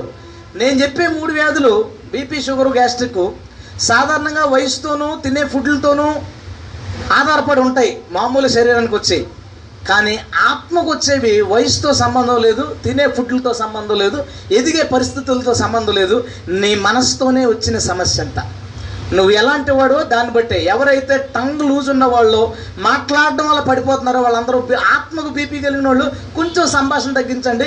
మీకు రోగం తగ్గిపోద్ది. ఇప్పుడు నేను డాక్టర్ని మీరు పేషెంట్ ఓకే? హల్లెలూయా. సరే తర్వాత రెండోది షుగర్. తీపి షుగర్ అంటే ఏంటంటే ఎవరైనా బాగా పాస్ అయ్యాడు ఫస్ట్ క్లాస్లో పాస్ అయ్యాడు వెంటనే ఏం చేస్తుందా? వాళ్ళ అమ్మ లోపలికి వెళ్ళి కారం తెచ్చిపోతుందా స్వీట్ తెచ్చి కనీసం ఇవి లేకపోతే షుగర్ వేస్తుంది. తీపి సంతోషానికి చిహ్నం అనమాట తీపి అంటే ఏం లేదు హ్యాపీ. హ్యాపీ మూడు సంతోషంగా ఉంటే తీపి వాడతాం. షుగర్ అంటే ఏంటంటే ఒక్కొక్కడు చాలా బాగుంటాడు. చాలా చక్కగా మాట్లాడతాడు పద్ధతిగా మాట్లాడతాడు. వాళ్ళ దగ్గరికి ఇద్దరు ఫ్రెండ్స్ వచ్చి బాగా జోకులు వేసి నవ్వించారు అనుకో వీడి నోట్లోంచి ఏమొస్తాయో తెలియదు ఇంకా. వీడు సంతోషం దగ్గర పడిపోతాడు. ఆనందం వచ్చిందంటే పడిపోతాడు వాడు. సంతోషం లోక సంబంధం సంతోషం కోరుకునే బ్యాచ్ సపోజ్ క్రిస్మస్ స్టార్ట్ అయింది అనుకో. పాస్టర్ గారితో నాలుగు డ్యాన్స్ లేకపోతే ఏం మాడుతుంది డ్యాన్స్ ఏ డ్యాన్స్ ఎందుకంటే ఇది ఎంజాయ్ చేయడానికి. అంటే ఇడికి ఏముంది? షుగర్ ఉంది ఇడికి బైబిల్ ఏం చెప్తుందంటే ప్రభువునందు మాత్రమే ఆనందించు. నీ పరిస్థితి ఏంటంటే ప్రభువు ఎంత అనేది నువ్వు బీపీ షుగర్ గ్యాస్ట్రిక్ అలాంటివి ఏమీ లేవు. ఏసైని రుచి చూసి అరగమన్నాడు. నువ్వు ఎంత రుచి చూసినా పర్లేదు. Hallelujah no side effects. పరలోకం నుంచి కురిసిన మన్నా నేనే అన్నాడు. నలభై సంవత్సరాలు మన్నా తిన్నారు. ఎవరికన్నా ఏమన్నా ప్రాబ్లం వచ్చిందా? నువ్వు నలభై రోజులు ఒకే కూరత తిను ఏదో రోగం వస్తుంది. నలభై రోజులు ఒకే చారుతో తిని ఏదో రోగం వస్తుంది. నలభై సంవత్సరాలు ఒకే ఫుడ్ తిన్నారు అసలు ఏ ప్రాబ్లం రాలేదు అందులో ఎవడో రోగం వచ్చి దేవుడు చంపేయడు అని. ఏసైని ఎంతైనా తిను ఏసుని ఎంతైనా సంతోషించి ప్రార్థనలో కానీ ఆరాధనలో కానీ పాటల్లో కానీ బైబిల్ చదవడం కానీ ఎంతైనా ఎంజాయ్ చేయి నో సైడ్ ఎఫెక్ట్స్. లోకం జోలికి వెళ్ళావా ఖచ్చితంగా చెడిపోతావు. అది నిన్ను పాడు చేస్తుంది. ఎవరికైనా ఈ డ్యాన్సులు ఈ జోకులు ఈ సరదాలు ఫ్రెండ్స్ దగ్గర కూర్చొని బాగా ఎంజాయ్ చేయడాలు బీచ్లకి అది అది గింతులు వేయడాలు వీటిల్లో పడతారు. అప్పుడు దాకా చర్చిలో ఉన్నప్పుడు బుద్ధిమంతుడు ఇంటి దగ్గర ఉన్నప్పుడు బుద్ధిమంతుడు ఎంజాయ్ అనే విషయానికి వచ్చేటప్పుడు పడిపోతారు. వీడికి షుగర్ ఉంది. ఈ షుగర్ పేషెంట్లు చేయాల్సిన పని ఏంటంటే ప్రభువునందు ఆనందించడం మొదలుపెట్టు. హలో ఇందాక ఎంత బాగుందండి? స్లో సాంగ్స్ పాడుతూ ఉంటే ఏడుస్తూ ప్రభువుని ఆరాధించడం. డ్యాన్స్లో ఎంజాయ్మెంట్ దొరుకుద్దా? డ్యాన్స్లో ఇది ఊగుద్ది. ఇది కదలదు. ఇది కదలాలంటే ఏసుకే సాధ్యం. హలలుయ ఆ చెత్త ఎంజాయ్మెంట్ ఆనందం ఆ సరదాలు వీటన్నిటి నుంచి వేరే. నాకు తెలిసిన ఒకడు ఉంటాడు. నేను నేనేమనుకున్నానంటే ఇతంతో పోల్చుకుని బతికితే చాలరా నేను పరలోకం వెళ్ళిపోతాను. నాకు అంత ఇష్టం అయిపోయి ఇజ్రాయల్. ఒకసారి నన్ను ఒక మీటింగ్ పిలిచారు. నేను ఎందుకో ఎర్లీగా వెళ్ళాను. దాని ముందు కేక్ కటింగ్ పెట్టుకున్నారు వాళ్ళు. ఆ కేక్ కట్టిందని నేను చూసింది ఇతనే అనుకో కోసి అందరి ముఖాలకి రాసి అరుపులేసి కేకలేసి తిరుగుతున్నాడు ఆయన. అరే నేను చూసిన మనిషి ఇతనేనా? ఇలా అలర చేస్తున్నాడు ఏంటి ఈయన? ఎందుకు ఇంత విపరీతంగా ఎంజాయ్ చేసి ఆడవాళ్ళ ముఖాల మీద పామి ఆడవాళ్ళ నోట్లో తినిపించడం వాళ్ళు ఈయనకి తినిపించడం ఎక్కడ పడ్డాడు ఈయన? షుగర్ దగ్గర పడ్డాడు. ఈయనకి ఆ కంప్లైంట్ ఉందన్నమాట. మీలో ఎవరికైనా ఎంజాయ్మెంట్ దగ్గర పడిపోయే ఆలోచన ఉంటే ఎంజాయ్మెంట్ కోరుకునే మైండ్ ఉంటే షుగర్ ఉన్నట్టు దాని జోలికి వెళ్తే ఇప్పుడు పవిత్రమైన నీ మనస్సాక్షి మళ్ళా పాడవుతుంది. కాబట్టి దానికి లోక సంబంధమైన సంతోషాలకి దూరంగా ఉండు నీ ఆత్మను కాపాడుకో. మూడోది గ్యాస్ట్రిక్. గ్యాస్ట్రిక్. గ్యాస్ట్రిక్ దేనివల్ల వస్తుందంటే కారం వల్ల వస్తుంది. కారం వల్ల. నేను ఒకసారి కడప వెళ్ళాను మీటింగ్స్కి. మా ఊడు ఒకడు అట్టు తెచ్చాడు పార్సిల్. ఆడు సెంటర్ ప్రశ్న వెళ్తున్నాడు అట్టు ఇచ్చాడు రెండు సెంటర్ ప్రశ్న ఇచ్చాడు నాకు. సెంటర్ ప్రశ్న ఎందుకు ఎలాంటి నేను నవ్వాలి కదా అంటే ఒక పని ఉంటుందన్నా ఉంచు అన్నాడు. ఓపెన్ చేయబోతే అట్టు పైన కారం కింద కారం ఎర్రగా ఉంది అది. తింటే మంట బుక్కనేమో సెంటర్ ఫ్రెష్ ఓ పక్కనేమో అట్టేసుకుని తినాల్సి వచ్చింది. నాకు అర్థమైంది. ఆడు ఆడు అది ఎందుకు తెచ్చాడు? బయటికి వెళ్ళిన తర్వాత ఎక్కడైనా కూర్చుని ఎవరితోనో మాట్లాడినా ఒకడు ముఖం నవ్వు కానీ అది మనుషులు. ఏదన్నా ఒక జోక్ కానీ ఒక సరదా కానీ మనుషులను ఆప్యాయంగా పలకరించడం కానీ లేదు. ఇలా కదిపితే ఆడికి వచ్చేది ఏంటంటే కోపం. దానికి కారణం ఏంటంటే కారణం అంతే. అది తింటే అలాగే ఉంటుంది మరి. అయితే గ్యాస్ట్రిక్ సమస్య ఏంటి ఇప్పుడు ఆత్మకి? కోపం. అరే బయటికి ఎందుకు వెళ్తున్నారు ఇప్పుడు అంటే చిన్న పని ఉందమ్మా. అరే ఎందుకురా ఈ టైంలో బయటికి వెళ్తా చిన్న పని ఉందా? నీకు చెప్పాలా? కూసింది గ్యాస్ట్రిక్. బైబిల్ చెప్తుంది ప్రేమ త్వరగా కోపపడదు. గ్యాస్ట్రిక్ ఉన్నవాడు త్వరగా కోపపడతాడు. అసత్యమే అది కనబడేది. ఆ అసత్యాన్ని వ్యక్తం చేసేటప్పుడు నీ కోపం కలిసిందనుకో అటుపక్కోడు ఒప్పుకోడు. అటుపక్కోడు ఒప్పుకోవాలంటే నీ నువ్వు అతని తప్పును ఖండించేటప్పుడు నీ గ్యాస్ట్రిక్ ఉండకూడదు. నీవు ఆ రోగంతో కనుక ఏమైనా నువ్వు అలా ఉన్నావు బుద్ధి జ్ఞానం లేదా బైబిల్ అలా చెప్తుంది? మరి బైబిల్ నీకు కూడా చెప్తుంది కోపపడొద్దని. నువ్వేం చేస్తున్నావు? నువ్వు చెయ్యు అని అంటాడు. నువ్వు చెయ్యు నన్ను చేయమన్నా. ఎవడంటాడు వింటాడా? ఎవడన్నా? ముందు నీవు గ్యాస్ట్రిక్ తగ్గించుకో. కారం తగ్గించు. ఇంట్లో వాళ్ళ మీద కానీ పక్క వాళ్ళ మీద కానీ బయట వాళ్ళ మీద కానీ కోపపడ్డం మాని కోపం వచ్చినప్పుడు కాసేపు ప్రార్థన చేసుకో. ప్రభు నా కోపం తీసి వేళ్ళు లెక్కెట్టుకోండి. ఏలు పట్టుకొని నవ్వుకోండి ఇలాగ పల్స్ చూసుకోండి ఏ కోపం వచ్చినప్పుడు వర్కౌట్ కావు. అవి సినిమా ట్రిక్లు అవి. నిజాన్ని నిజంగా కోపం వచ్చినప్పుడు వేణు లెక్కెట్టుకోవాలన్న సబ్జెక్ట్ ఎవరికైనా గుర్తవుతుందా ఆ చేతిలో ఏదుంటే నేలకేసి అది కొట్టేసిన తర్వాత ఆలోచించేది కదా మనం. ఈ ఏం పని చేయవు. పని చేసేది ఏంటంటే పరిశుద్ధాత్మ పని చేస్తాడు. లూయ నువ్వు మోకరించి ఏం చేస్తావంటే ప్రభా నేను కోపిస్ట్ని అంటే ఈ గ్యాస్ట్రిక్ ఉన్న వాళ్ళు ఎవరికైనా నేను చెప్తున్నది. లేడీస్లో కూడా ఇప్పుడు బయటికి వెళ్దామంటే షాపింగ్ అందంటే ఇప్పుడు ప్రజెంట్ ఏముందో రేపు వెళ్దాం అన్నీ వెళ్ళిపోతాడు అంతే. సాయంత్రం ఇంటికి వచ్చేప్పుడు కూర ఉండదు. ఏమి అంటే ఏముంది? కోపం ఉంచింది ఆమె. గ్యాస్ట్రిక్ ఉంది ఆవిడికి. గ్యాస్ట్రిక్ భార్యలతో మొగుడికి కూడా శరీర సంబంధం గ్యాస్ట్రిక్ వద్ద. మరి ఫుడ్ ఉండదు కదా టైంకి సో మనం చేయాల్సిన పనే లేదు. కోపం ఎవరికైనా ఉంటే దాన్ని కంట్రోల్ చేసుకోండి. కోపం ఎవరికి వచ్చినా బైబిల్ చెప్తున్నారు కోపం దేవుడి నీతిని నెరవేర్చలేదు కయ్యను కోపడ్డాడు. హంతకుడుగా మార్చింది ఆ కోపం. కోప పడచ్చు బైబిల్ చెప్తుంది కానీ కోపపడుడి కానీ పాపము చేయకుడి. అంటే అర్థం ఏంటండి?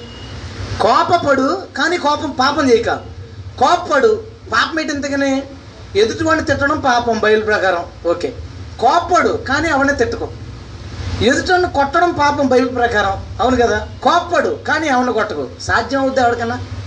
దెబ్బ తినరా కానీ అమ్మో అనకు. అంటే కుదురుతా దెబ్బ తింటే ఆటోమేటిక్గా అమ్మో అని వస్తుంది నోట్లోంచి. కోపం వచ్చి తిట్టకుండా ఉండడం కోపం వచ్చి కొట్టకుండా ఉండడం కోపం వచ్చి మనసులో ద్వేషం పెట్టుకోకుండా ఉండడం ఎవరికైనా సాధ్యమా? పౌలు ఎందుకు అలా రాశాడంటే ఇది నీకు పని అవుతుంది కాబట్టి నేను చెప్పే ఐడియా ఏంటంటే కోపం పెంచకు పౌలు మనకు చెప్తున్న సంగతి అది నీకు వర్కౌట్ అవుతాయా? కోప్పడి కంట్రోల్ చేసుకుని తిట్టకుండా కొట్టకుండా మళ్ళీ ఇంకోటి ఏంటి? సూర్యుడు అస్తమించే వరకు దాన్ని నిజంగా కోపం వస్తే మరుసటి రోజు గుర్తుండదా నీకు? ఏం దారుణం అండి? సూర్యుడు అస్తమించే వరకు అంటే నీ పొద్దున్న మధ్యాహ్నం కోపం వచ్చిందంటే సూర్యుడు దిగుతున్నాడంటే అది పోవాలి. అంటే మందు పొద్దునకు దిగిపోయినట్టు. కోపం సూర్యుడు దిగుతుండగా దిగిపోవాలంట. ఎవడ వల్ల అవుద్ది? ఇవన్నీ వర్కౌట్ అవ్వదు కాబట్టి ది బెస్ట్ ఏంటంటే కోపం ఎంచకుండా బతికితే చాలు. దేవునికి స్తోత్రం. హాలలు లైట్గా తీసుకో ఏ విషయాన్నన్నా. చిన్నగా తీసుకో ఏ విషయాన్నన్నా. కోపం ఎందుకు వస్తుందో తెలుసుకో. మనిషి దేన్ని ఎక్కువ ఇష్టపడతాడో దాని విషయంలో ఎక్కువ కోపం వస్తుంది. డబ్బుని ఇష్టపడతారనుకో ఎవడైనా దాన్ని తీసుకుంటే కోపం వస్తుంది. గ్లామర్ని ఇష్టపడతారనుకో నువ్వు బాగాలేదంటే కోపం వస్తుంది. అంతే. మనం ఏది బాగా ఇష్టపడతామో దాన్ని బట్టే మనకు కోపం వస్తుంది. దాని మీద ఇష్టాన్ని చంపుకునేదాకా కోపాన్ని నువ్వు చంపుకోలేవు. ఇప్పుడు మొలవకూడని చోట చెట్టు మొలిచింది మొక్క మొలిచింది. ఆకులు పీకుతున్నావు. ఏమవుద్ది? కొమ్మలు వస్తాయి ఏకంగా ఆకులు పోయి. వేళ్ళు పీకెత్తే ఏమోండి దేని వల్ల కోపం వస్తుందో దాని మీద ఇంట్రెస్ట్ తీసే. ఏ కారణం వల్ల కోపం వస్తుందో దాన్ని పక్కకి తీసేస్తే అప్పుడు నీకు అది రాకుండా ఉంటుంది. సో ఈ ఆత్మకు పట్టిన గ్యాస్ట్రిక్ని మనం వదిలించుకోవాలంటే కోపాన్ని కంట్రోల్ చేసుకోండి. దేనివల్ల కోపం వస్తుందో దాన్ని చూసుకున్నాం అనుకో ఈ మూడు వ్యాధులు నీ ఆత్మకు రాకుండా కాపాడుకోవచ్చు. ఇప్పుడు పరిశుద్ధపరచబడిన నీ ఆత్మ ఎప్పుడూ పరిశుద్ధంగా ఉంటుంది. దేవునికి స్తోత్రం. హలలు శరీరానికి ఇంకొక మూడు ప్రాబ్లమ్స్ ఉన్నాయి. నాకు ఇంకొక పది నిమిషాలు టైం ఉంది నేను మాత్రం ముగించిన టైం అయ్యేదాకా. శరీరానికి ఇంకొక మూడు ప్రాబ్లమ్స్ వస్తాయి. ఏంటంటే ప్రాబ్లంలు ఎండాకాలం వచ్చింది. మూడు కాలాలు కదా ఎండాకాలం చలికాలం వానకాలం. ఎండాకాలంలో గాల్పుల్లో బయటికి వెళ్తే ఏమవుద్దు? అమ్మో చచ్చిపోతాం. వడదెబ్బ తగిలి చచ్చిపోతాం. చలికాలంలో వణుకు వస్తుంది. ఏం చేస్తాం? స్వెటర్లు గెట్టర్లు వేసుకుంటాం. వర్షాకాలంలో అప్పుడప్పుడు వర్షం వస్తుంది. దానికి తగిన జాగ్రత్తలు తీసుకుంటాం. ఈ బాడీకి మూడు కాలాల వ్యతిరేకం. మూడు కాలాలు మనకే పెట్టాడు దేవుడు కానీ ఏ కాలం కంఫర్టబుల్గా ఉండదు. ఏదో ఒక ప్రాబ్లం ఉంటుంది ఆ కాలం నుంచి. మనం కాలం నుంచి కంఫర్ట్గా కంఫర్టబిలిటీ లేదు కదా అని ఇంట్లో కూర్చోం. కాలాలు బాగోలేదు కదా అని చచ్చిపోం. ఆ కాలాల్లోనే ఎలా బ్రతకాలో అలా బతుకుతాం అంతే. లోకం చండాలంగా ఉందని ఇంట్లో తాళం వేసుకుని కూర్చోకు క్రైస్తవుడా పరిశుద్ధంగా ఉండడానికి. అక్కడికి వెళ్ళాలి నువ్వు. అలా లూయా కాకపోతే కొన్ని జాగ్రత్తలు తీసుకోవాలి. బీపీ షుగర్ గ్యాస్ట్రిక్లు వచ్చినప్పుడు ఎలాంటి జాగ్రత్తలు తీసుకున్నామో మన ఆత్మకి ఈ మూడు కాలాలు ఈ మూడు కాలాలు లాంటి పరిస్థితులు. కాకపోతే ఇందాకలాగే మామూలుగా మూడు కాలాలు ఒకదాని తర్వాత ఒకటి వస్తాయి. కానీ ఆత్మకి ఈ మూడు కాలాలు ఎప్పుడూ కంటిన్యూగా ఉంటాయి. ఆ మూడు రకాల వయసులతో సంబంధం లేనట్టుగా ఈ మూడు కాలాలకి టైంతో సంబంధం లేదు ఎప్పుడు కంటిన్యూగా ఉంటాయి. మొదటిది వడగాల్పు ఎండాకాలం.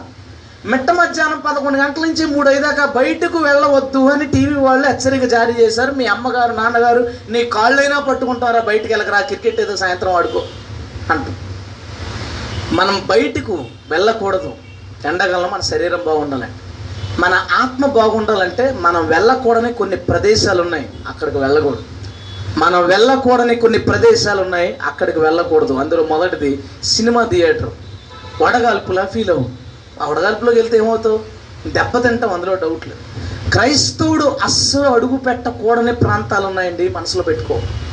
థియేటర్కి ఎప్పుడు అడుగు పెట్టకు నీ ప్రాణం పోయినా సరే అది మంద కాదు. దాన్ని పెట్టినోడు మన దేవుడు కాదు. దాన్ని స్టార్ట్ చేసినోడు మన దేవుడు కాదు. దాన్ని కొనసాగిస్తున్నవాడు మన దేవుడు కాదు. థియేటర్కి క్రైస్తవుడికి సంబంధం లేదు ఎప్పుడు అడుగు పెట్టకు. సినిమా ప్లే అవుతుండగా ఎప్పుడు టీవీ దగ్గరికి వెళ్ళకు వడగాల్పులా భావించు. నువ్వు వెళ్ళకూడని ప్రాంతాలు. ఎప్పుడు ఎవరు బ్యూటీ పార్లర్లకు వెళ్ళకండి. మనం వెళ్ళాల్సిన ప్రాంతాలు కాదవి బ్యూటీ పార్లర్ అంటే ఏంటి?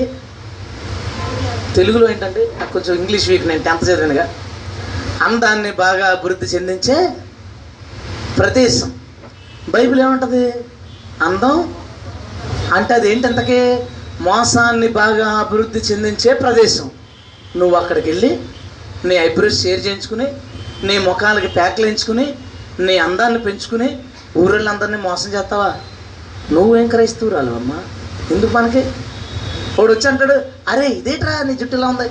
రా నా ఫ్రెండ్ ఒకడు ఉన్నాడు మెన్స్ బ్యూటీ పార్లర్ దీన్ని ఇలా ఎత్తేసి ఇలా పీకేసి ఇలా చేయాలి. పిచ్చోడి కింద.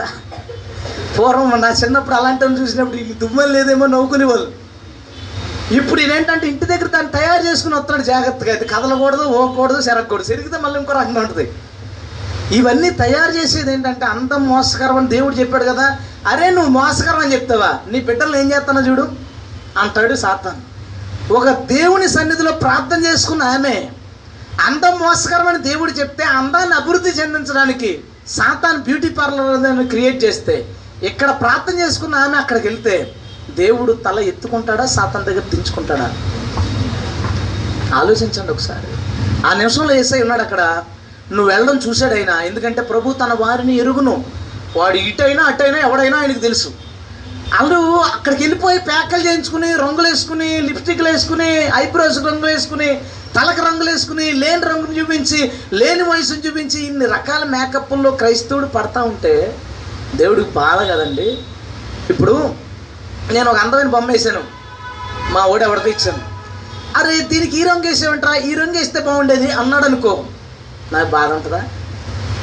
అరే ఈ కలర్ షర్ట్ తెచ్చాడు నువ్వు బాగా ఆలించి ఆలించి ఆలించి. నీకు ఇష్టమైన అమ్మాయికి మంచి షర్ట్ ఒకటి కొంది డ్రెస్ ఏదో కొందిచ్చి అరే ఈ కలర్ తెచ్చండి ఇది నాకు ఇష్టం ఉండదు అందరికో. ఎలా ఉంటుంది మాకు ఇంకేముంది? మాడిపోయినట్టే. దేవుడు గర్భంలో నీకు రూపం తయారు చేశాడు కదా? చక్కని రూపం తయారు చేశాడు. ఏంటి రెప్పలు కలిసిపోయినాయి? గోకెత్తే బాగుంటుందేమో? ఈ పెదాల కలర్ ఏంటి? ఎలా ఉంది? దీనికి రెడ్ వేస్తే బాగుంటుందేమో? దేనికి పెడుతున్నావు వంకలు? ఏసైకి పెడతావా? ఏసై తయారు చేసిన రూపానికి వంకలు పెడతావు నువ్వు? హ, ఎంత ఎదిగిపోయావండి ప్రభు ఎలా ఎంత చేసావు నన్ను? ఇలా ఎంత చేసావు? ఇక్కడ కన్నం పెట్టావు ఇక్కడ ఎందుకు పెట్టలేదు? నేను పెట్టుకుంటా. ఇక్కడ కన్నాలు పెట్టావు ఇక్కడ ఎందుకు పెట్టలేదు? నేను పెట్టుకుంటా. ఎందుకంటే దాన్ని దాన్ని ఎందుకు పాడు చేస్తావు? దేవుడిచ్చిన ఆలయాన్ని పాడు చేసుకోవడం ఎందుకు? దేవుడిచ్చిన అంతంతో సంతృప్తి పడకుండా దాన్ని ఇంకా ఇంకా పెంచుకోవడానికి ఎందుకు ప్రయత్నిస్తావు? జాగ్రత్త. నువ్వు వెళ్ళకూడని ప్రదేశం అది. బ్యూటీ పార్లర్కి వెళ్ళదు ఫ్రెండ్స్ తాగుబోతులు విందులు చేసుకుంటారు. నువ్వు తాగొద్దురా ఇక్కడ కూర్చో చాలు అంటారు. నిజంగానే నిన్ను తాగమనకపోవచ్చు. నిజంగానే అక్కడ కూర్చుని వాళ్ళు తాగుతుంటే నువ్వు బిర్యానీ తినేసి వచ్చి ఉండొచ్చు. ఎవడో క్రైస్తవుడు నేను చూసి ఉండొచ్చు దూరం దగ్గర దూరం నుంచి. అరే ఈడెవడో మంచోడు అనుకున్నాను రా ఈయన చూసి దేవుడిని అనుకున్నాను వీడు తాగుబోతా అనుకోవచ్చు. అతనికి మళ్ళీ భక్తి నేర్పగలవా నువ్వు? తాగుబోతుల విందుల దగ్గరికి వెళ్ళొద్దని బైబిల్ చెప్తుంది. వెళ్ళొద్దు. దేవునికి స్తోత్రం. హలలుయ ప్లే గ్రౌండ్లకు వెళ్ళొద్దు ఎప్పుడు. అక్కడ అల్లరి జరుగుతుంది కేకలు జరుగుతాయి సరదాలు జరుగుతాయి. ఓడిపోయినోడికి బాధ గెలిచినోడు విక్రింపుల మధ్యన ఏ ఆత్మీయత అక్కడ కొంచెం కూడా కనబడదు నువ్వేమైనా కనపడదు. నువ్వేమైనా ఎత్తికి చెప్పగలవా? నీ గ్రౌండ్లో నువ్వు వాలీబాల్ కానీ క్రికెట్ కానీ మరేదైనా ఆటలు ఆడుతున్న చోట ఒక్క శాతమైన ఒకవేళ ఆత్మీయత కనుక గ్రాముల్లో కల కొలిస్తే కేజీల్లో కొలిస్తే ఒక మిల్లీగ్రామ్ అన్న ఆత్మీయత అక్కడి నుంచి తీసుకుని రాగలవా? అవుట్ అయిపోతే బాధపడకరా. మళ్ళీ ఆడు అంటాడు ఎవడైనా బాధపడకూడదు అన్నది కదా సోదరుని ఓడిపో ఓడిపోయిన తర్వాత ఓడిపోయిన టీంతో పర్లేదురా ఈ రోజు ఓడిపోతారు లేపు గెలుస్తారు ఏ ప్రోత్సాహంగా ఉండండి అని చెప్తాడు ఎవడన్నా గెలిచినాడు. రే ఓడిపోయేవచ్చు అంటాడు. ఇదేగా అక్కడ జరిగేది. ఆత్మీయత కొంచెం కూడా లేని చోటకి ఎప్పుడు అడుగు పెట్టకు. క్రైస్తవుడిగా నువ్వు అక్కడికి వెళ్ళకూడదు. దేవునికి స్తోత్రం. హలలుయ థియేటర్లు కానీ బ్యూటీ పార్లర్లు కానీ ఇలాంటి ఆడే ప్లేసులు కానీ త్రాగుబోతులు విందులు కానీ బార్లకు కానీ ఇలాంటి ప్లేసులకి ఎప్పుడుకి? ఎప్పుడు అడుగు పెట్టొద్దు. అది మనం వెళ్ళకూడని ప్లేసు అది వడగాల్పుగా భావించు దాన్ని దూరపరచు. రెండోది చలికాలం. చలికాలం. చలికాలం మామూలుగా పొద్దున కాలేజీకి వెళ్ళాలి సాయంత్రం ఆఫీస్ నుంచి లేట్గా రావాల్సిన వచ్చిన పరిస్థితి వస్తుంది సాయంత్రం తొమ్మిది అయిపోయింది ఆఫీస్లో బండి మీద వస్తా ఉన్నావు వణికిపోతా ఉన్నావు ఊరికే. చూసినాడు ఏ ఇది చలికాలం అని నీకు తెలుసా? తెలుసన్నా. రాత్రి చలి చలేద్దని తెలుసా నీకు? తెలుసన్నా. మరి స్వెటర్ వేసుకోలేదారా? అంటాడా అంటాడు మన అనుదిన జీవితంలో మనం వెళ్ళకుండా ప్లేసులు ఉంటాయి వెళ్ళొద్దు. వెళ్ళక తప్పని ప్లేసులు ఉంటాయి వెళ్ళు. కొన్ని అరేంజ్మెంట్స్తో వెళ్ళు. కొన్ని అరేంజ్మెంట్స్తో వెళ్ళు. సపోజ్ నువ్వు ప్రయాణించే కాలేజ్ బస్సులో రోజు సినిమా పాటలు వేస్తారనుకో. నువ్వు మీ పాస్ గారితో చెప్పుకున్నప్పుడు సినిమా పాటలు వేసేస్తున్నారంటే అవి మనసులోకి వెళ్ళిపోయి ఇంతకు ముందు వినేవాళ్ళం కాబట్టి అవి మనసులో తిరిగిపోయి చాలా బాధ పెడుతున్నాయండి ఇబ్బంది పడుతున్నాను అనుకో అరే చలికాలం అది. ఇయర్ ఫోన్స్ పెట్టుకెళ్ళొచ్చుగా. ఇయర్ ఫోన్స్ పెట్టుకెళ్ళి మొబైల్ పెట్టి పాటలు వింటారొచ్చుగా మనం?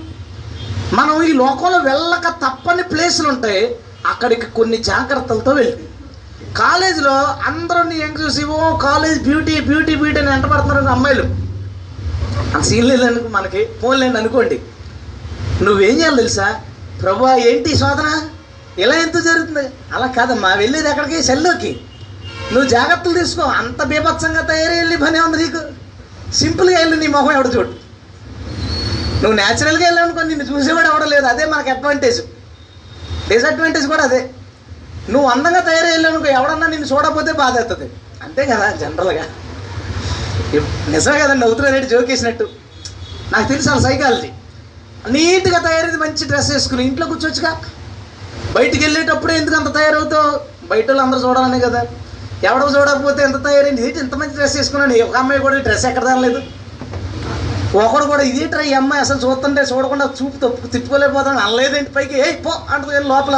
అయితే డ్రెస్ బాగుందనమాట ఫీల్ అవుతుంది శోధనది నువ్వు అలాంటి చెల్లిలోకి వెళ్ళేటప్పుడు నీ జాగ్రత్తను తీసుకుని సింపుల్గా వెళ్ళు. అంత అడవుడికి వెళ్ళాల్సిన పనే ఉంది.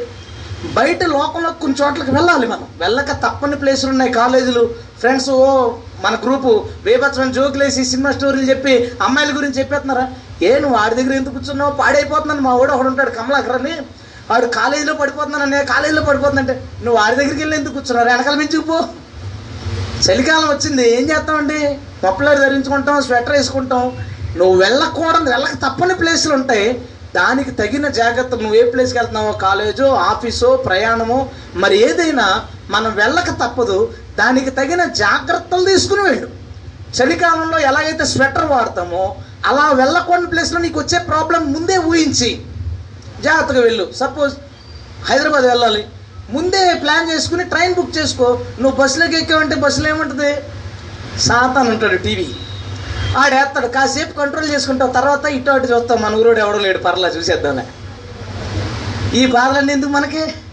శుభ్రంగా బస్సుకు తప్పదైతే ఇయర్ ఫోన్స్ ఏ పెట్టుకుని బైబిల్ ఏదో చదువుకుని అందులో అన్నా కానిచ్చి లేదంటే వెళ్ళినంటే నిద్రపోయి ఏర్పాటు చేసుకో. లేదంటే శుభ్రంగా హ్యాపీగా ఏ ట్రైన్కో వెళ్ళి ఏర్పాటు చేసుకో. నేను మీకు చెప్పేది నీవు ముందు జాగ్రత్త తీసుకోకపోతే నీ ఆత్మను కాపాడుకోలేవు. గట్టిగా స్తోత్రం చెప్తాం మూడో కాలం ఏంటంటే వర్షాకాలం. ఇది అస్తమాను రాదు. సడన్గా వస్తుంది. ఒకడు రోడ్డు మీద అలా వెళ్ళిపోతున్నాడు. అర్జెంటుగా చివరి సెంటర్కి వెళ్ళాలి. విపరీతమైన వర్షం స్టార్ట్ అయింది. ఏం చేస్తాడు?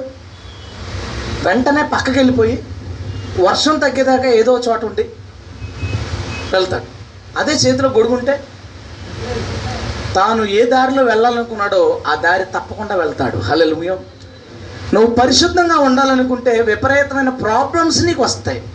సడన్గా వస్తుంది అంతే అది. అస్తమాను రాదు. సడన్గా వస్తుంది. సమస్య వచ్చినప్పుడు నీ దగ్గర గొడుగు లేదనుకో దారి తప్పిపోతావు. గొడుగు మన ఏసయ్య. హలలుగా నువ్వు పరిశుద్ధంగా ఉండదలుచుకున్నావా? బోల్డ్ సమస్యలు నీకు వస్తాయి. ఎప్పుడు గొడుగు దగ్గర పెట్టుకో ఏసైని దగ్గర పెట్టుకో. ప్రార్థనలో వాక్యంలో దేవుని ఆలోచనలో నువ్వు ఉన్నావు అనుకో నీ జీవితంలో ఏ సమస్య వచ్చినా గొడుగు వేసుకో సింపుల్గా ప్రభువా నా చింత నీకు అప్పగిస్తున్నాను నువ్వు చూసుకో. గొడుగు మీద వర్షం పడుతుంది పక్కన పడిపోద్ది నీ మీదకి రాదు. మన చింత ఆయన మీద వేసుకున్నావు అనుకో పాటలన్నీ ఆయన పడతాడు. నీవు రూటు మారవు సుమా. ఏ దారిలో ప్రయాణం చేసావో ఆ దారిలోనే వెళ్ళిపోతావు. అదే గొడుగు లేదనుకో ఏ లేని క్రైస్తవులు ఎందుకు తప్పిపోతున్నారు తెలుసా? వాడు హ్యాపీగా తన జీవితాన్ని కొనసాగించిపోతాడు. సడన్గా ప్రాబ్లం వస్తుంది. ఇటు అటు తొట్టిల్లిపోయి స్మోకింగ్కో డ్రింకింగ్కో వ్యభిచారానికో లేదా తప్పుడు వ్యసనాలు తప్పుడు అలవాట్లకో తప్పుడు ప్రదేశాలకో తప్పిపోతాడు. దారి తప్పిపోతాడు. ఎందుకు దారి తప్పిపోయాడంటే ఏసైని అండగా పెట్టుకోలేకపోయాడు. మన జీవితాల్లో వచ్చిన ప్రతి సమస్య విషయంలో ఏసుక్రీస్తుకి మన హృదయాన్ని అప్పగించుకోకపోతే మన జీవితాన్ని ప్రభుకి అప్పగించకపోతే ప్రభు ఈ సమస్య వచ్చింది నువ్వు తీ అని నువ్వు చెప్పలేకపోతే ఖచ్చితంగా నీ దారి మారిపోద్ది. నీ ప్రార్థన జీవితం తగ్గిపోతే బైబిల్ చదివే చదివే విధానం తగ్గిపోతే చర్చి కూడా రావడం తగ్గిపోతే ఎందుకంటే కష్టం వచ్చింది నిన్ను దారి తప్పించింది. కష్టం వచ్చినా నువ్వు ఏసై మార్గంలో సాగాలంటే ఏసు నీకు తోడుగా ఉండాలి. ఏసు అనే గొడుగు అనే రక్షక కవచం ఎప్పుడు నువ్వు కలిగి ఉండు. ఎండాకాలమైనా చలికాలమైనా వానకాలమైనా నీ ఆత్మకి ఈ మూడు కాలాలు ఎప్పుడు వచ్చినా సరే నువ్వు పరిశుద్ధంగా ఉండగలుగుతావు. దేవునికి స్తోత్రం. హలలుయ సో ఈరోజు దేవుడు మనతో మాట్లాడిన విషయం ఏంటంటే చర్చిలో నువ్వు ఎలాంటి వాడువో దేవుడికి తెలుసు. దేవునికి నువ్వు కనుక పాత్రగా వాడబడాలి ఈ పట్టణాన్ని మార్చాలనే ఆశ నువ్వు కలిగి ఉంటే దుర్నీతి నుండి తొలగు ఈ నిమిషమే మారు. నీవు కనుక మారితే నీ ఆత్మకు బీపీ షుగర్ గ్యాస్ట్రిక్ లాంటి వ్యాధులు వస్తాయి. జాగ్రత్తగా చూసుకో. చలికాలం ఎండాకాలం వానాకాలం లాంటి సమస్యలు వస్తాయి. వాటి విషయంలో జాగ్రత్త తీసుకో. దేవుడు ఖచ్చితంగా మనల్ని గమ్యస్థానానికి చేరుస్తాడు. హలలుయ లేచి నిలబడి చిన్న ప్రార్థన చేసుకుని ముగించుకుందాం.